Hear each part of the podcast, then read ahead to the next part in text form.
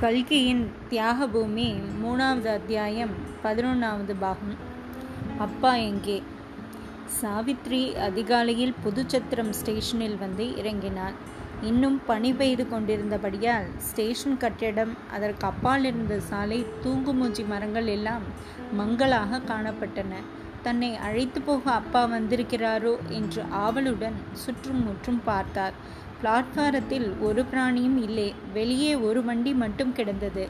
அதிகாலை ஆனதால் ஒருவேளை நல்லானை மட்டும் எழுப்பி வண்டியுடன் அனுப்பியிருப்பார் என்று சாவித்ரி எண்ணினாள். நல்ல வேளையாக அவளிடமிருந்த கொஞ்சம் பணத்தையும் டிக்கெட்டையும் பெட்டியில் வைக்காமல் ஒரு பர்சில் போட்டு இடுப்பில் செருகிக் கொண்டிருந்தாள். ஆகையால் அவை கெட்டு போகாமல் பிழைத்தன. சாவித்ரி டிக்கெட்டை எடுத்து கொடுத்தபோது தனக்கு தெரிந்த பழைய ஸ்டேஷன் மாஸ்டரோ என்று ஒரு க்ஷணம் உற்று பார்த்தாள். இல்லை அவர் இல்லை இவர் யாரோ புதுசு மீசையும் இசையுமாய் இருக்கிறார். சாவித்ரி வெளியில் போன பிறகு அவர் டிக்கெட் குமாஸ்தாவிடம் வர வர பெண் பிள்ளைகள் எல்லாம் துணிந்து போய்விட்டார்கள். கொஞ்ச நாள் போனால் நாமெல்லாம் சேலை கட்டிக்க வேண்டியதுதான் என்றார்.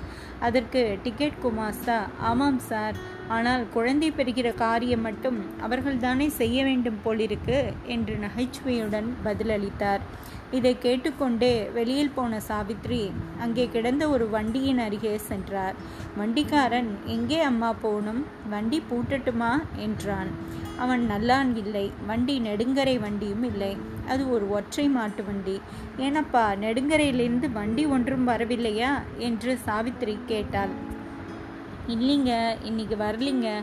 ஒருவேளை நாளைக்கு வருமோ என்னமோ என்றான் வண்டிக்காரன். சாவித்திரிக்கு ஆத்திரமும் அழுகையுமாய் வந்தது. அப்பாவா இப்படி அலட்சியமாய் இருக்கிறார்? நம்பவே முடியவில்லையே. ஒருவேளை அவருக்கு ஏதாவது ஆபத்தாயிருக்குமோ? இல்லாமல் போனால் இப்படி இருக்க மாட்டாரே. வண்டியை பூட்டச் சொல்லி சாவித்ரி அதில் ஏறிக்கொண்டு நெடுங்கரைக்கு பிரயாணமானாள். வண்டி நெடுங்கரை அக்ரஹாரத்துக்குள் நுழைந்தபோது சாவித்ரிக்கு நெஞ்சு திக் திக் என்று அடித்து கொண்டது. நெடுங்கரையை மறுபடி பார்க்க வேண்டும் என்று அவள் எவ்வளவு ஆவல் கொண்டிருந்தாள். புறப்படும் போது எவ்வளவு குதூகலமாயிருந்தாள். அந்த குதூகலம் இப்போது எங்கே போயிற்று? நெடுங்கரைக்கு வந்ததில் ஏன் கொஞ்சம் கூட சந்தோஷம் உண்டாகவில்லை சாவித்திரியின் கண்களுக்கு நெடுங்கரை அக்ரஹாரம் இப்பொழுது பழைய தோற்றம் கொண்டிருக்கவில்லை. வீடுகள் தென்னை மரங்கள் கோவில் மண்டபம் எல்லாம் முன்மாதிரியே தான் இருந்தன. ஆனாலும் வீதி மட்டும் கலையிழந்து இழந்து காணப்பட்டது. வீடு நெருங்க நெருங்க அவளுடைய மனம் அதிகமாய் பதை பதைத்தது அப்பாவை எப்படி பார்ப்பது? என்ன சொல்வது? சித்தியின் முகத்தில் எப்படிதான் விழிப்பது? ஒருவேளை ஆத்தில் பாட்டியும் இருப்பாளோ? இருந்தால் அவள் ஏதாவது வெடுக்கென்று சொல்வாளோ? அப்புறம் ஊரார்தான் என்ன சொல்வார்கள்? என்ன நினைத்து கொள்வார்கள்? தெருவில் பந்து விளையாடி கொண்டிருந்த பசங்களை ஏறிட்டு பார்க்க கூட சாவித்திரிக்கு வெட்கமாயிருந்தது. இதோ வீடு வந்து விட்டது. நிறுத்தப்பா என்றாள் சாவித்ரி வண்டி நின்றது. தன்னுணர்ச்சி இல்லாமலேயே சாவித்ரி வண்டியிலிருந்து இறங்கினாள்.